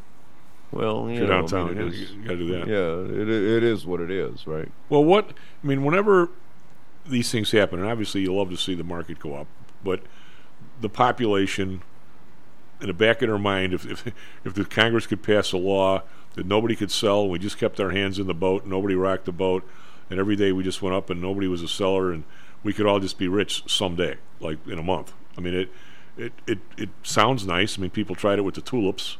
It, it never quite gets there, and there's some sort of a. I just whenever things turn though, Karl, I see so much carnage. I just don't like to see that again, and it, I guess we're gonna maybe someday we're going to, and I hope it's not close, but maybe it is. Well, I think you know it's going to be worse this time than it was the last, simply because it, it's gotten blown up so much further. I mean, it's a it's just a it's a stunning thing that you see in certain areas. Uh, you know, there's there's parts of the economy that are essentially locked up right now. I mean, how, single actual single family housing around here is one of them. Yeah, well, it is here too. Okay. I mean, in in you know, there's still you still got these guys that they bought lumber and components and things like this, and were putting up cabins like crazy during the pandemic, and you know now they're getting completed, right? Because you know, I mean, it takes time from the time that you you know you pull the permits and you you know you put the foundation down, then you you know you build the stuff on top of it, right? Okay, all right, fine. Well, none of that happens in an afternoon, and so now you've got these places that are coming up on the market, you know. 1500 square feet a million dollars. Yeah, well, and it's like um, okay how's that going to cap out guys? And oh by the way uh, if somebody you know 1031s that out of money they had in california then okay if it gets whacked by half well if they were in california it would have got whacked by half too. Um, all right uh, whatever but if you're financed and that happens to you you're dead and because your equity that you put in is gone and so is you know 25% of the money you borrowed is also gone but you still got to pay it Well, we're, we're running the risk in, and I don't know, if, I don't know if I've ever mentioned this to you, uh, but I think the 2007 2008 was a recession like maybe only one other. And when I say that, virtually all recessions that I've been through in my life, uh, when I say me, I didn't lose my job half the time or anything like that, but uh, but the idea is these are business cycle recessions. You know, you things get too hot, people invest too much. All of a sudden, there's a there's a comeback, and then all of a sudden it goes the other way a little bit. It somehow, how it seems to be. I'll use the term normal. Uh, every time governments tried to uh, find a way to not have a business cycle, they managed to screw it up even more than than having one. But it's not. It. I would call that. I'll use the term income. It's probably a bad term. I use that an income a recession. You laid off for a couple months.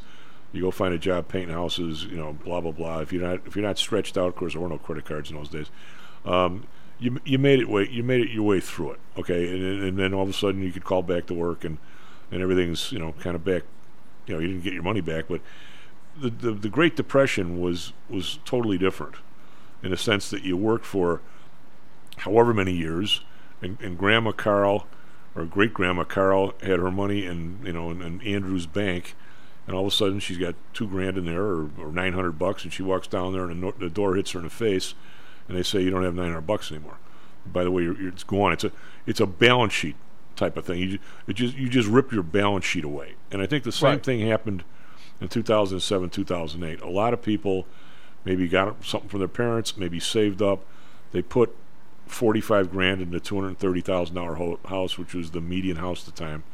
And all of a sudden we have this issue, and, and the house is now worth 185. Okay, so even if if you had to move whatever you did, maybe even you got out with the you know not being foreclosed on or whatever. The fact is, you just lost either your inheritance or you just lost you you lost a significant part of your wealth. Your balance sheet took a hit, even if you didn't lose your job. Right. So it's a whole different brand of ball. And, and if you did the math back then, I mean, I did it. I was on the show with Dr. J on the score. I did the math, and I'm like, this is this has to happen because people can't afford their own home. If anything if anything rocks the boat, we're screwed. Well, if you take the same numbers today, and I did them, I also sent you that article from the guys from the Epoch Times or whatever. They did the Right. same. They did the same math I'm doing. So it's not just me. They're saying for, for, to, to order. What do they say for the, the median house now in California? You have to make two hundred thirty thousand dollars. No, median house anywhere. You have to make two hundred thirty some thousand Right. dollars a year. And, and, what percent of the population makes that? Like three well, percent or yeah, something? that well, that's the entire problem, right? I mean, you look at you know around here, right? You find me six-figure income jobs in this area, in this in this general area. They're they're not around. There'd be a They, few. they don't exist. Yeah. Okay. I mean, yeah. Okay. There's you know there's a few people that do. There's got to be some doctors and lawyers around somewhere. Well, uh, well, of course, there's a few people that do, right? But uh, uh, do you do you honestly believe that the average schlub um, uh, can can come up with 500 grand for a single family house in an area like this? No, absolutely not. Might you be able to make that happen in somewhere like Atlanta? Well, maybe, Yeah, maybe. maybe, but you're sure not going to do it in Knoxville. Well, even even where Audrey's at, in Orland. I mean, five hundred. What do you need for that? Two two sixty or something to? I, uh, well, I mean, the, If you have the down payment. The general rule is no more than thirty percent, but that's assuming you can put twenty percent on the table. Yeah. So, what what does it take the normal couple, unless you know Dad didn't just die and leave you some, which there's a lot of that going on.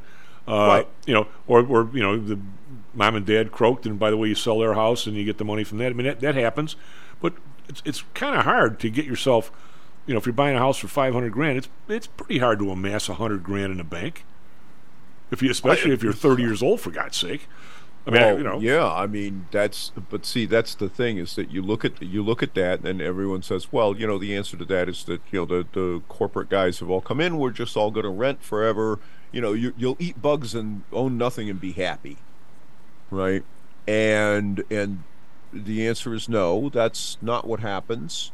Uh, but what I see is that since Joe Biden came out and said nobody's going to have to pay their student loan bills, uh, the expected reaction from somebody saying that you can have free money and never have to pay it back did occur. Okay, several hundred billion more went on student loan balances since that statement was made. Uh, well, yeah, if you tell me that here, have five hundred thousand dollars to go buy a house, but you don't have to actually make any payments. Uh, uh, yes, sir. Yeah, oh, yeah. okay. I, you know, but but is that reality? And the answer is no. I. You look at what Kennedy came out with last night. Okay. What did he say, by the way? I didn't, I didn't hear it. The, the man's insane. All right. I thought you liked him. Uh, uh, no, I actually, I, I actually called him as being nuts. It's cuckoo for cocoa puffs when he first showed up and started talking about various things because I, I smelled this the same kind of thing I smelled with Trump back before he was elected in 2016. Um, so he's, he is his thing was Americans are moving into their vehicles, huge exodus from houses as property taxes and cost of living skyrockets. Gee, big shock, right? Yep.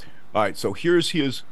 He, he points out that a generation or two ago, a single wage earner with a high school education could own a house, raise a family, have vacations, save for retirement, et cetera, et cetera. Okay, it's how it should be. All right, uh, fine, sounds good so far. Okay, so now the, the middle class won't recover. Here are some things that I'll do as president. All right. Renegotiate free trade agreements and improve compen- and impose compensatory tariffs on imports from low wage countries. Sure, you will. Yeah, it's hard to do. Well, actually, Sure, well- by the way, that's that's something you've always said you wanted to do. By the way, wage and environmental parity tariffs, um, one of the primary points in leverage published in 2011. Yeah. Okay. All right. Two, rein in military spending. Um, okay, nice idea, except that's 700 billion a year, roughly, give or take a little bit. Well, of course, give with what's going on over in Ukraine right now. We, we keep adding to it uh, kind of on a weekly basis, it seems. Um, but how much of it do you think you can actually get rid of? Let's say you could cut it in half, which is an extraordinarily I'm gonna. I'm gonna say we don't got to go to break here, but I'm gonna say that you know what? Think about this during the break. I'm gonna say that uh, over half the military budget is, is pensions and stuff you can't get rid of. Well, I'm- But but I mean, I could be aggressive and say fifty percent, right? Still Yeah. only takes three hundred billion off the spend. Right. Oh, by the way, it's six trillion dollars is the total right now. All right. Um, next one, cut healthcare costs with Medicare for all. Okay, there goes five trillion initially on the federal budget forever. Eighty percent of it in deficit because the tax the tax base is not there to support. It's an eighty All right. Well, percent. what, what if we were to amend that to say Medicare prices for all? Well, um, okay. So that wouldn't be a bad idea, except you can't get there from here with the way that we currently have things because you don't have Medicare prices for all. I know. And you couldn't do it because you still have the illegal invader that comes into the country and gets medi- and gets medical care for zero. Okay. And guess what? Somebody has to pay that bill. You also have the guy who is the junkie on the street in Asheville who's panhandling and he's all jacked up on whatever drugs. He he gets arrested. He ends up in jail. By the way, this happened down in, in Okaloosa County when I used to live down there. They had two guys that were meth heads that get jacked up. They get arrested. They end up in jail. They get taken to the hospital in the within a 200 mile radius that is uh, in the top 10 in the country for price gouging. They run up over 500 grand each in medical bills. The county has to pay the bill, and guess what? That what ends up happening then? Then they turn around and they say, "Oh, by the way, we're 10 percent short on our on our How much- cash what do you think- cash flow." what- so, but that's do- going on your property taxes. What do you think the, the variable cost is of the stuff they actually did to that guy? Well, probably a few grand. Yeah. That's But they build the but they Yeah. built these uh, they built this out at over five hundred thousand dollars. Yeah, and I, and, you know, that's that's the weird. You know, it, one of the things and uh, we do have to go to break here, but one of the things I, I I actually read this uh, God, a long time ago, and I think it fell victim to a flood in my parents' basement. Was something about welfare is not only for the rich, or is, is not Oh, only. For oh the no. I I know. Yeah, but because I mean, you know, the most of the people I know, especially I know a lot, real lot of Hispanic people, um, and you know what? They're not at age seventy-five. First of all, a lot of them don't, you know, had a rough life. They don't quite make it that far. One, of, Right. one of the biggest things is that rich people last longer, or, or wealthier people last longer. They take care of better, better care of themselves. But how many people do you know over the age of sixty-five that have two hips, two knees, you name it. The, Oh, on, yeah. on Medicare, Oh. which I'm not saying you shouldn't, by the way, uh, not at all. But I'm saying I got news for you. None of those guys are in the hospital getting new hips at Northwestern. I mean, I, well, that's right. Well, know, that's right. Yeah. I mean, it's uh, anyway. SP futures up 26, NASDAQ up 152. We'll be right back. Stocks and jocks.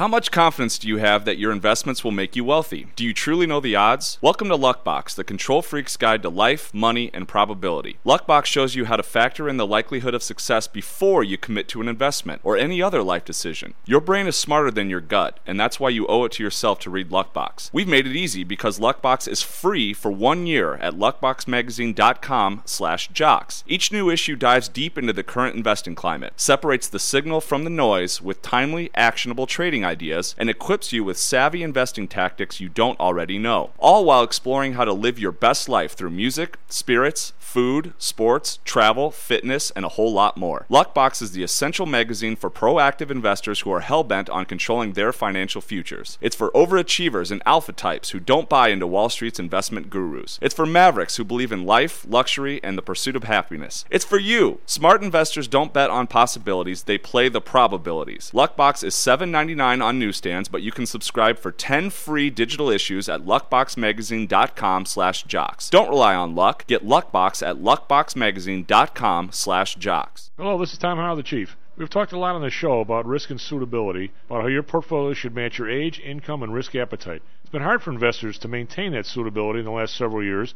due to a Fed strategy that has driven interest rates to virtually zero. You may have even heard that the Fed was trying to drive conservative investors to a riskier portfolio on purpose, for whatever reason.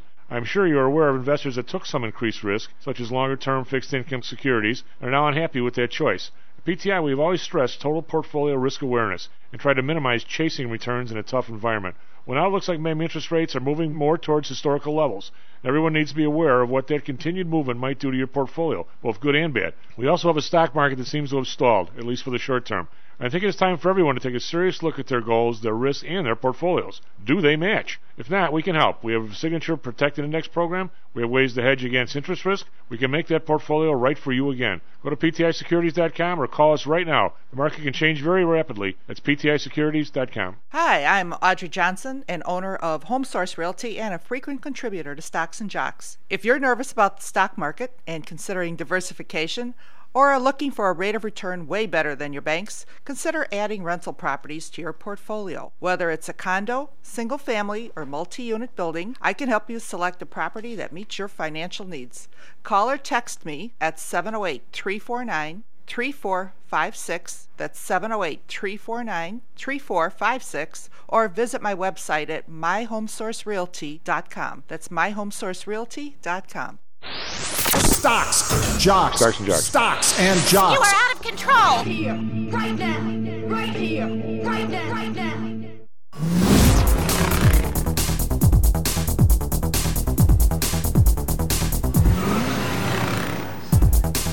Load one big Stocks and Jocks. I'm Tom out.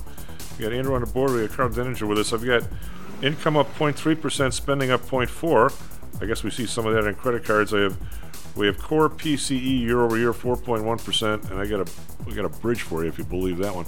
Uh, S&P futures up 31 now on these on these inflation numbers. Nasdaq futures up 168, so we're taking back all that we lost yesterday. It appears. Dow futures up 148. Individual stocks. Procter and Gamble. Yes, we raised prices up 249. Uh, what else we got up on the Dow here? Not eh, Apple up 183. And uh, Salesforce up 183. Procter and Gamble, like I said, up 249. Microsoft up 265. They were down yesterday. Can't, you can't be down. They're they're the future. Asia, we've got the uh, uh, Nikkei up one down 131.4 percent. Hang Seng up 277 1.4. Trying to get back over 20,000. 19,916, getting pretty close. Shanghai up 59 1.84. Uh, Fed key inflation rate falls to the lowest annual rate in two years. You just don't know how well you've got it out there. Those prices really aren't going up despite what you see. Uh, DAX up 18.1%, FTSE up 6.1%, Kakaran down 3. Let's call that one flat. So minor, minor to the upside over in Europe. Uh, yesterday, Dow was down 237, S&P down 29, Nasdaq down 77. We're going to punish those bears this morning. Anybody who's short's getting it right where the sun don't shine, which they deserve. You should never be short. Uh, the U.S. 10-year, uh, 3.97. Actually, that's down four basis points. We closed yesterday over four. We got. We'll talk about this Japan thing. We get Karl back on. Bund up one basis point, 2.44. Japan up 12 to pound 5.57, which is the highest we've seen in like years, like a lot of years. Uh, oil uh, down up 4 cents, 80, 14, 80 13, back up over 80. Brent down 7 cents, 84 17. Natural gas up 4 cents, 264 in our Bob, just like we were talking about with Karl. It's almost 3 bucks. It's up 2 cents today to uh, 2.97. Uh, gold up 1140. Uh, got clobbered yesterday when this Japanese announcement came out, but it's making most of that back. 1957. Silver up 7 cents, 24.44. Uh, copper up 2 cents, 390. We've got Bitcoin up 122, 29,257. We got the U.S. dollar, which was way up yesterday, is now down today. Not as much as it was as it was uh, up yesterday. I got the euro at 110, which is kind of where it's been, and, and the British pound at 128. At one point, it was over 130, but it's come down from there. A lot of stuff, Andrew. What do you got for us, traffic, weather, sports? All right, it is uh, 7:42 here in Chicago on July 28th. Uh, starting off with some sports, just a game from the Cubs last night. Sure I have this right. Uh, yes, let's see. The Cubs are one over the Cardinals, 10 to 3. Over to some Chicago weather.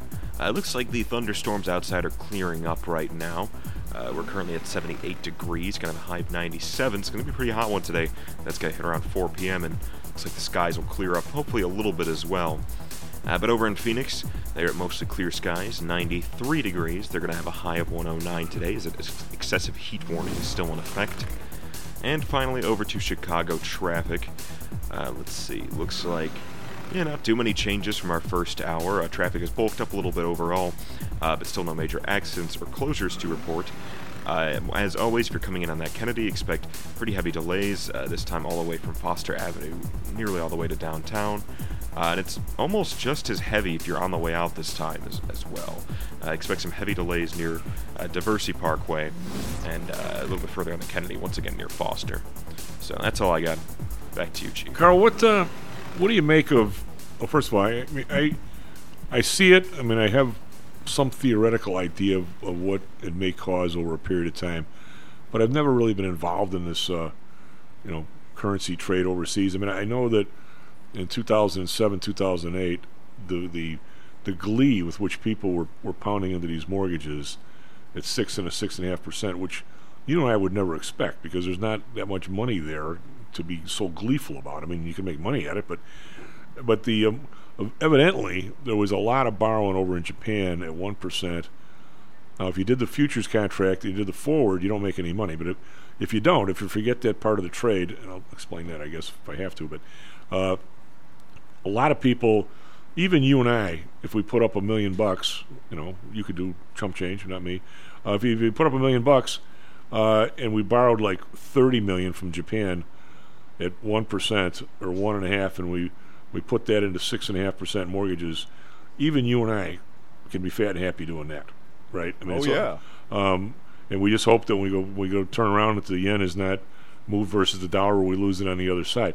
But I, I was going to say there, there's this small little problem of, of exchange rates that can uh, give it to you in the back door. Right, but but for the few years, we're making our five percent a year, and we hope, you know, if we can keep it going long enough, uh, you know, we, we probably could mitigate some. well, you're making it five percent a year, and you turn the crank a few times first. Yeah, but I'm right. So yeah, you you get real happy doing this when it works. Uh, oh yeah, well, no, the greatest thing in the world is leverage. The worst thing in the world is leverage, right? It's all a matter of timing. uh, but right. but what what if these guys let this thing roll to one percent or one and a half out of the blue, which they sort of gave a hint yesterday? Now it's over. I mean, the thing is supposed to top out at 0.5, right? And they- they're supposed to do something. It's already at 0.57 today. What what happens? How do we upset this weird apple cart that the world has been dancing on here for a while? What if these guys go to one and a half percent or something? What is it? What's it going to do? Um, I'm not entirely sure because, uh, you know, as, as you pointed out, you left, you intentionally left a component of this trade out, which is any sort of protection against the bad thing happening. Right. Right. So, and and that's the reason the trade works, especially when you turn the crank. The number of times that you're turning it, is that the reason it is so profitable is because you assume that nothing terrible is going to occur, and therefore you don't guard against that. Well, if the terrible happens, um, bye bye. Um, uh, but I don't know how many of those positions are unguarded. And I, don't I'm going to I'm gonna say does. virtually all of them. I, I w- I'm willing to bet that the answer is most. Yeah. Okay. Um, and I don't know where the dispersion is in terms of okay, who's you know who's sitting on the ticking bomb. Um, I I don't know where the ultimate responsibility ends up because a lot of this stuff is chained. You know, it's the same sort of stuff we were talking about in 07 and 08 was Yeah. you know the whole counterparty thing, right? Okay, so I you know I own a bunch of uh, you know I'm short a bunch of credit.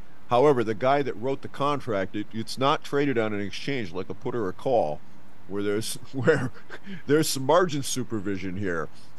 Um, there there's no margin supervision. Oh, you know you're you're short you know, 500 of these contracts, and, but oh by the way, you don't have any money. and then and then the guy comes and says, "Pay me." Well, with what? So I'm, um, you know, I don't know how much of that is is essentially. Well, you talk you talk about counterparty risk. We we we're we're, we're kind of deep here, Karl. We got to back up a second and explain both of this because I think we both.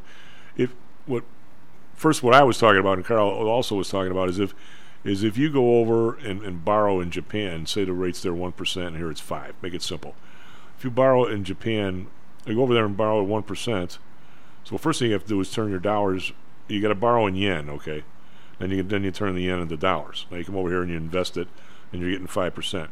But if you were to get a forward contract after a year and say, I want to turn this back into yen, okay, there's going to be a four percent discount there that's going to make up for the interest, right? You're not going to. There's no zero sum game here. Right. Right. That's uh, there's That- no such thing as a free lunch. Yeah. You, you Yeah. can make it look like it by not taking the protected Right. protective position. But that assumes the bad thing doesn't happen. That means you needed that protection. Yeah, or or you if you you figure you go enough years and you're up like thirty percent, that somehow the yen is not going to drop thirty percent against the dollar. Which Well, chief, yeah, but it's yeah. but it's the same sort of thing. Right. You know, I mean, people play this game in the in the stock market. Oh, absolutely. They, are out on maximum margin too, right? yep. And and this all works until all of a sudden there's a ten percent drop in the market, and uh, oops. Well, it's like Dan was saying. call. You don't have any cash. Well, like Dan was saying yesterday, the market going up like this essentially creates its own momentum because Right. the, the fifty billion dollars added to Meta tomorrow is now wealth on everybody's sheets that has a stock account someplace, and because nobody's got it in their bedroom anymore. Uh, they, and, and tomorrow, we they that that person can go out and buy with that with that much equity, or uh, they can go out and buy that much more in stock tomorrow, right? Well, that's right, and, and that continues right up until it goes the other direction. Right, and the other thing Karl was mentioning is, if you, if you do these forward contracts, they're not. You do them with banks or you do them with other people. They're not the same as an exchange. That's why when the, when you're when you do a trade on the CB, well, the CBOE used to be a big deal, but if you do an options thing, you're really not trading with. What you're trading with a person, but the position is held at OCC. So if I was on the trading floor or not, or as a retail client, and I bought a 10 lot from Karl and sold a 10 lot to Andrew, I'm flat. Where if, if it's not an, if it's not a central exchange, I'm long with Karl. I'm short with Andrew, and I hope they both make it to the, the day the option expires. Totally different position, right? I'm not flat Yeah, at all. I have well- two. I have two contracts. I have two positions.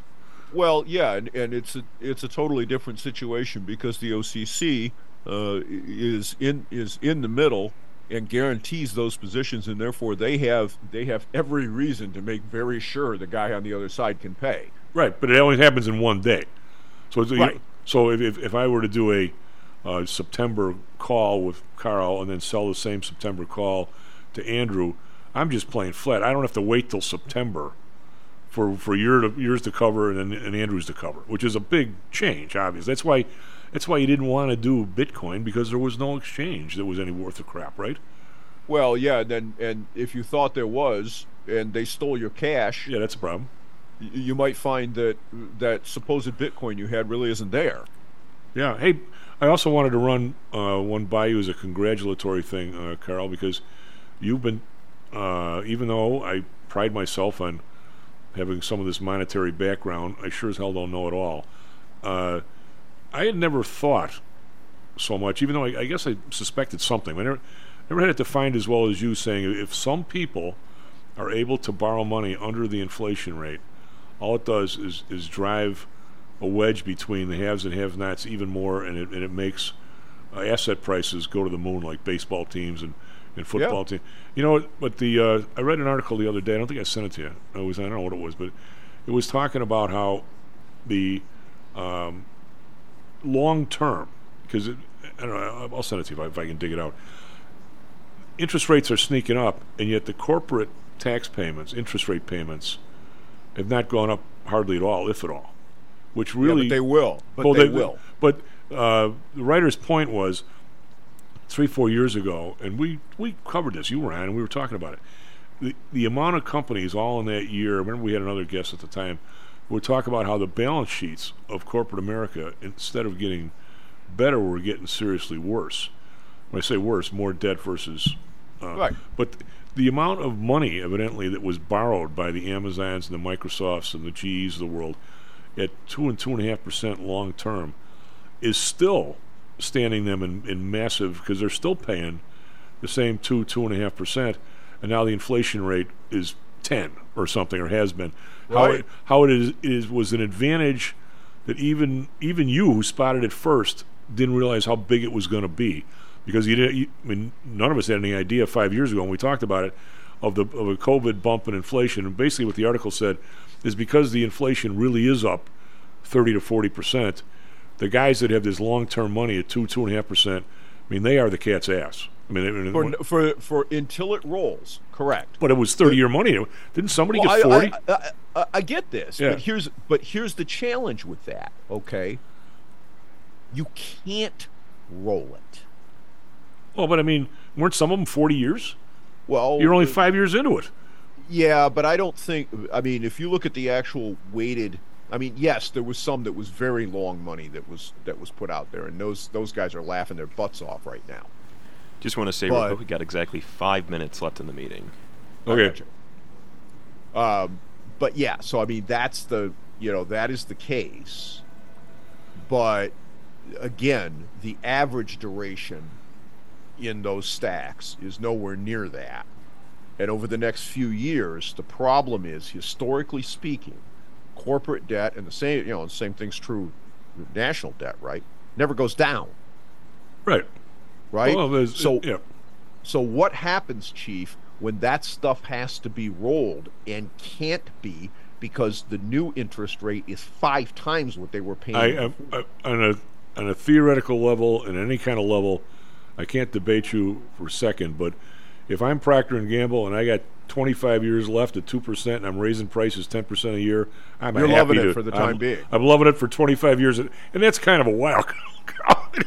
well, I, I get that, Yeah, but I'm yeah. just saying. But that's but I just don't think that the twenty that the you know everyone's looking at the the far end of that curve, right, and the far end of that duration.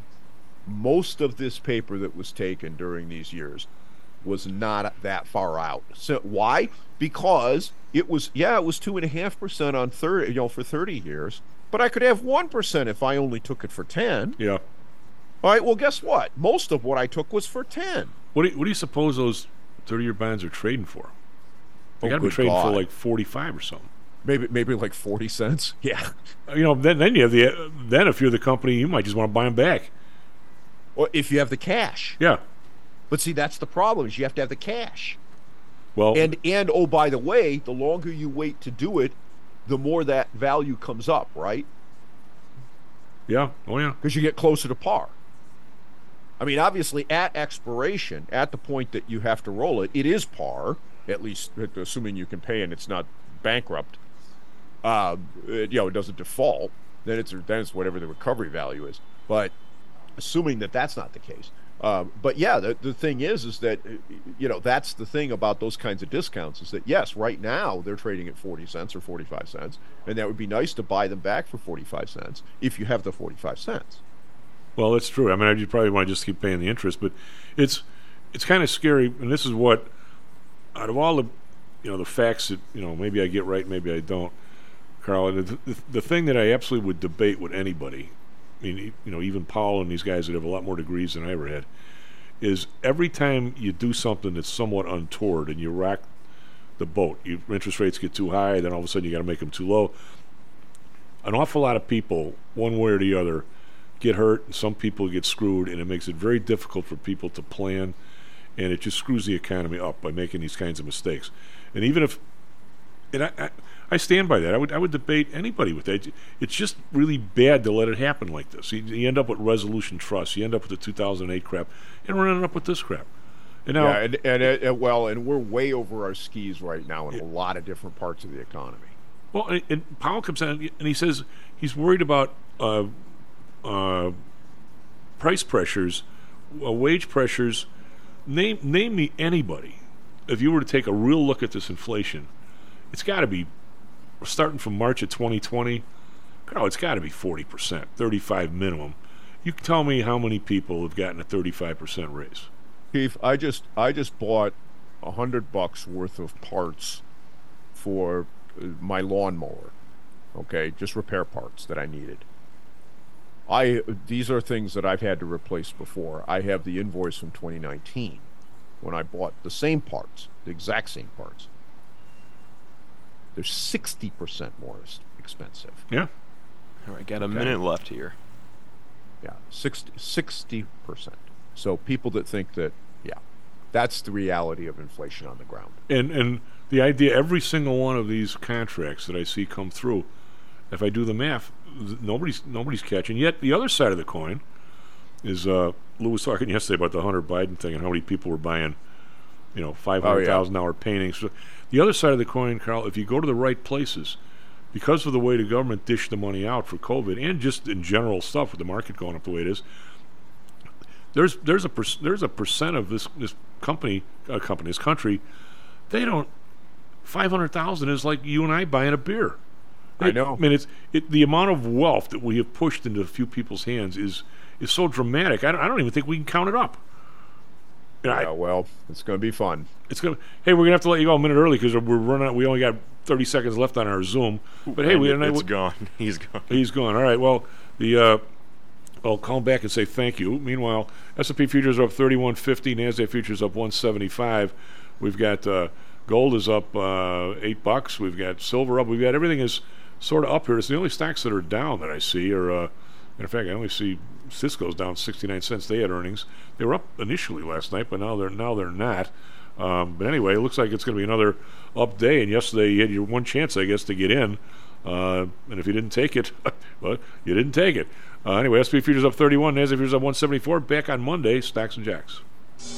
Stocks and Jocks is brought to you by PTI Securities and Futures. Go to PTIsecurities.com. PTI ProDirect. Trade for as low as a penny per share and a dollar per option contract. Learn more at PTIProDirect.com. Nadex. Offering an intuitive way to trade the financial markets. Visit Nadex.com. Home Source Realty. Call Audrey Johnson at 708 349 3456. Hamzei Analytics. Listen to Fari Hamzei every other Thursday and visit HamzeiAnalytics.com.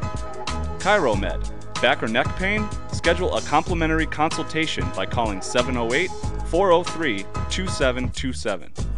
DAX Research. Tune in for David Andelman's technical analysis on Mondays and Thursdays and call 1 800 821 4968.